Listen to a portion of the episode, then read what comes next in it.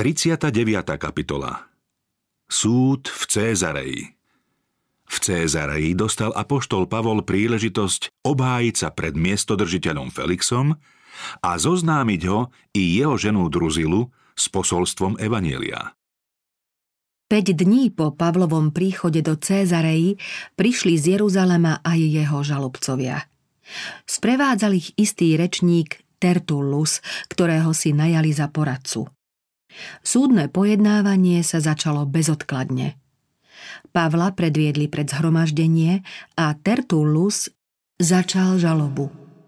Usúdil, že rímskeho vladára si skôr nakloní polichotením než strohým uvedením skutočností, preto ako prefíkaný rečník začal svoj prejav chválením Felixa.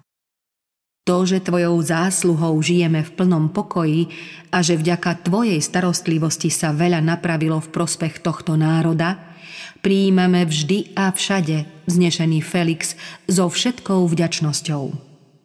Tertullus sa uchýlil k zjavnému klamstvu, lebo Felix mal podlú a opovrhnutia hodnú povahu.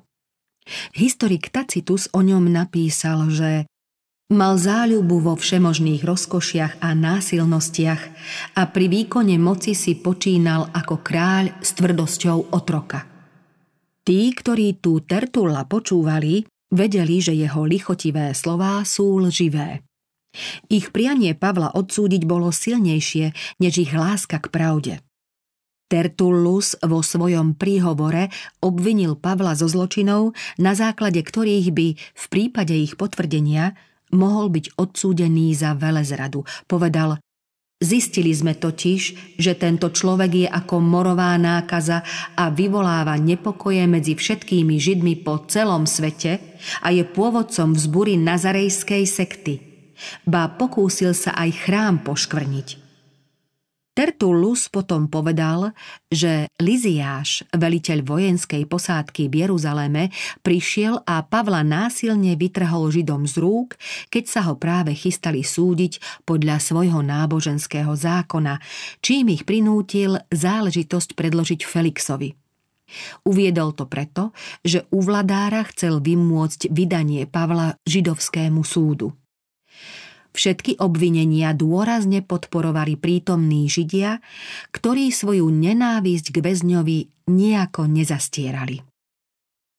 Pavlova obhajoba Felix bol dosť prezieravý, aby postrehol povahu a zámer Pavlových žalobcov. Vedel, prečo mu lichotili a všimol si aj to, že svoje obvinenia proti Pavlovi nedoložili dôkazmi. Obrátil sa na obžalovaného a naznačil mu, aby sa zodpovedal. Pavol nestrácal čas s dvorilostnými slovami a hneď jednoducho povedal, že sa môže ochotne hájiť pred Felixom, lebo vie, že bol v Judsku dlhší čas vládnym zástupcom a dobre pozná zákony a zvyklosti Židov. Pri zmienke o obvineniach vznesených proti nemu jasne dokázal, že ani jediné nie je pravdivé. Vyhlásil, že nikde v Jeruzaleme nespôsobil nejaký rozruch a nepoškvrnil ani chrám. Ale ani v chráme, ani v synagógach, ani na uliciach ma nikto nepristihol, že by som s niekým debatoval alebo dokonca vyvolával vzburu medzi ľudom. A tí, čo na mňa teraz žalujú, nemajú proti mne žiadny dôkaz.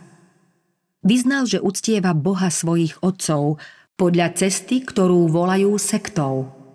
A potvrdil, že vždy veril všetko, čo je napísané v zákone a u prorokov a že v súlade s jasným učením písma verí vo vzkriesenie mŕtvych.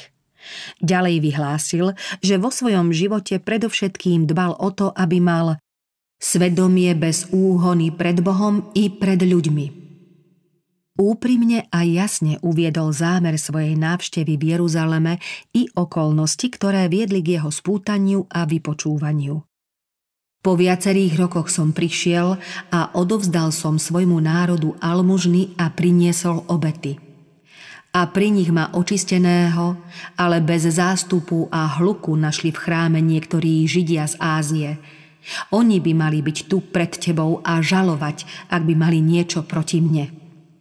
Alebo nech aj títo povedia, akú neprávosť našli na mne, keď som stál pred veľradou, okrem toho jediného slova, ktoré som vykríkol, keď som stál medzi nimi. Pre zmrtvých vstanie ma dnes súdite.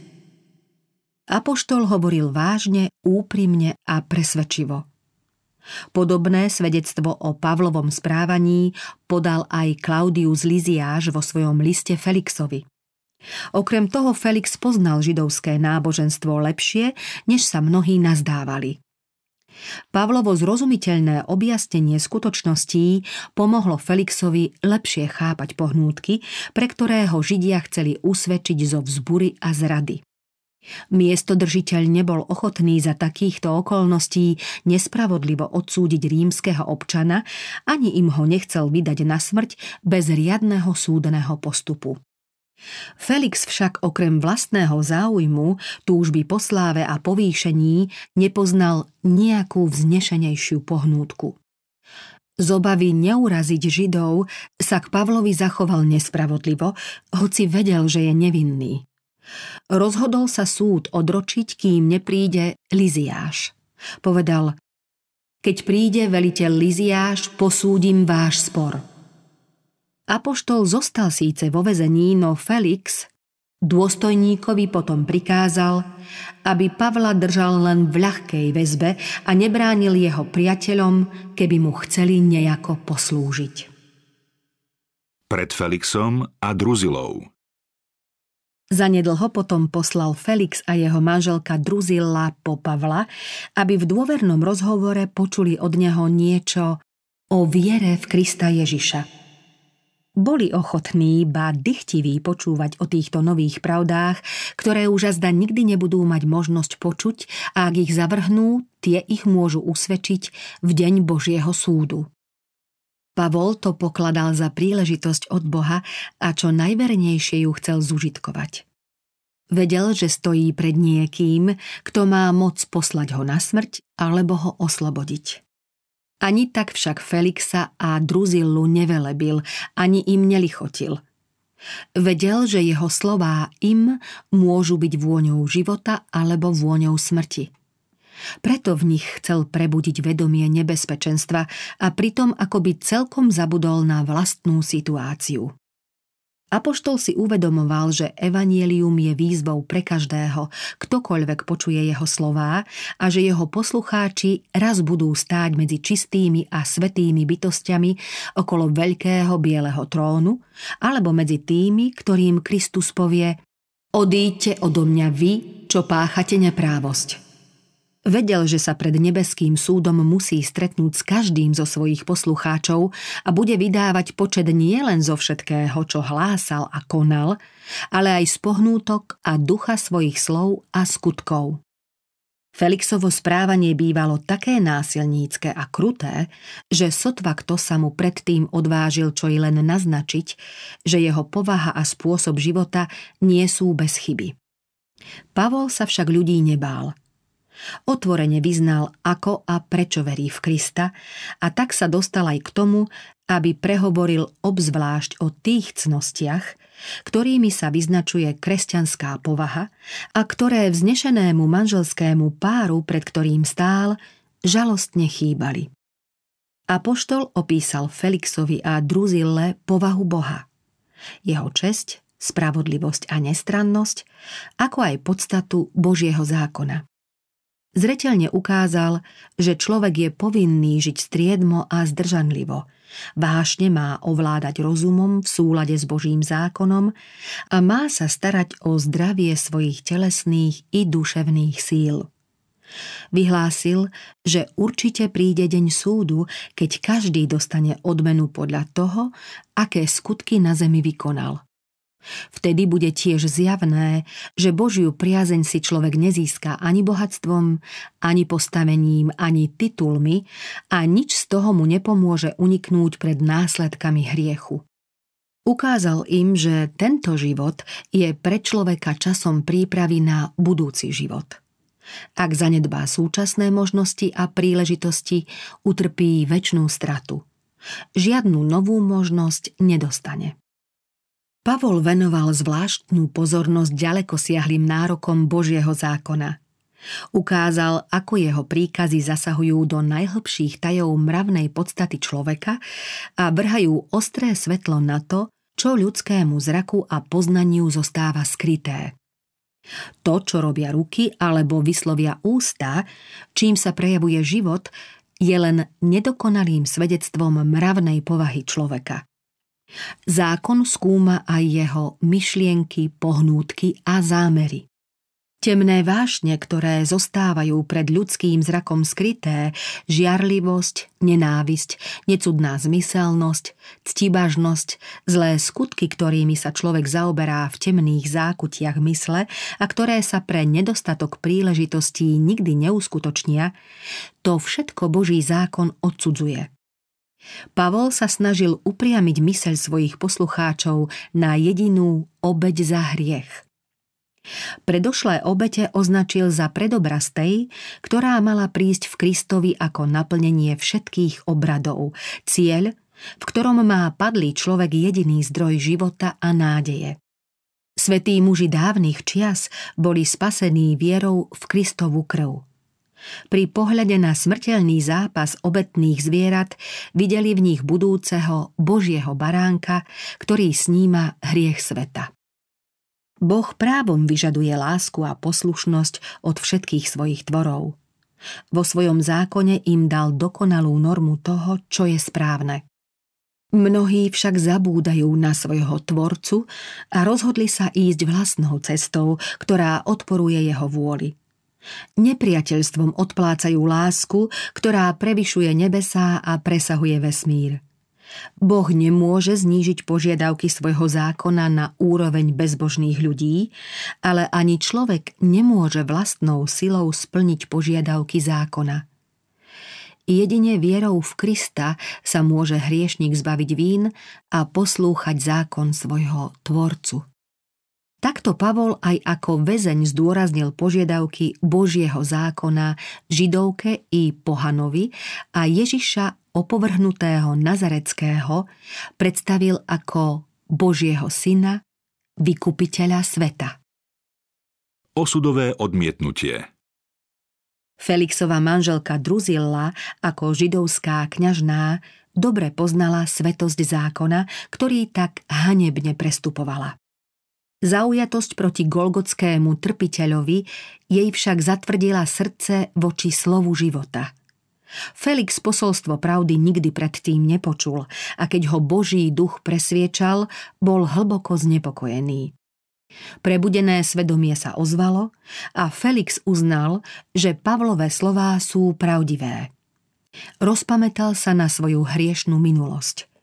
Hrozivo živo sa mu vyjavili tajomstvá z dávnych čias jeho zvrhlého a krvou poškvrneného života i čierňava žalostných skutkov neskorších rokov. Pochopil, aký zhýralý, krutý a náruživý vlastne je. Pravda mu ešte nikdy takto neprenikla srdce. Nikdy predtým ho nevydesila toľká hrôza. Predstava, že Božie oko vie o všetkých tajomstvách jeho zločinnej minulosti a že bude súdený podľa svojich skutkov, ho vydesila a vyvolala triašku. No namiesto toho, aby sa pod vplyvom usvedčujúcich spomienok rozhodol kajať, chcel na tieto nepríjemné myšlienky čím skôr zabudnúť. Rozhovor s Pavlom náhle ukončil slovami. Na teraz choď, v príhodnom čase si ťa zavolám. Aký to rozdiel medzi správaním Felixa a žalárnika vo Filipách? K žalárnikovi boli privedení pánovi služobníci v putách, ako teraz Pavol k Felixovi. Zjavný dôkaz, že ich posilňuje božská moc, ich radosť v utrpení a potupe, nebojácnosť pri zemetrasení a prejav kresťanského odpúšťania, to všetko presvedčivo oslovilo žalárnikovo srdce. Felix sa tiež chvel, no nekajal sa. Žalárnik radostne otvoril srdce Božiemu duchu. Felix kázal Božiemu poslovi odísť. Jeden sa rozhodol stať sa Božím dieťaťom a dedičom neba, druhý si vybral podiel s páchateľmi neprávostí. Dva roky sa proti Pavlovi nič nepodniklo, stále však zostával v žalári. Felix ho viackrát navštívil a pozorne ho počúval. Pravá príčina tohto zdanlivého priateľstva bola nepochybne zištná. Z Felixových náznakov bolo zrejmé, že za značný peňažný obnos by ho mohol prepustiť na slobodu. Apoštol však bol príliš šľachetný, než aby chcel slobodu získať za úplatok. Nijakým zločinom sa neprevinil a preto, aby získal voľnosť, sa nemienil znížiť k nejakému podvodu. Napokon bol predsa príliš chudobný, než aby mohol zaplatiť také výkupné. Aj keby sa preň rozhodol, kvôli sebe sa nechcel domáhať súcitu a veľkodušnosti obrátených veriacich. Cítil, že je v Božích rukách a nechcel zasahovať do zámerov, ktoré s ním mal Boh. Nakoniec bol Felix predvolaný do Ríma, aby sa zodpovedal za hrubé bezprávie, ktorého sa dopustil na Židoch. Skôr než na túto výzvu odišiel z Cézarei, chcel sa zavďačiť Židom. A Pavla ponechal vo vezení. Dôveru Židov si však už nezískal – s hambou odchádzal zo svojho úradu a na jeho miesto bol menovaný Porcius Festus so sídlom v Cézareji. Lúč nebeského svetla osvietil Felixa, keď sa s ním Pavol zhováral o spravodlivosti, striedmosti a budúcom súde. Bola to nebeská príležitosť, aby spoznal svoje hriechy a zriekol sa ich. Felix však povedal Božiemu poslovi. Na teraz choď, v príhodnom čase si ťa zavolám. Pohrdol poslednou ponukou milosti, ktorú dostal. Boh mu už nejaké ďalšie pozvanie neposlal.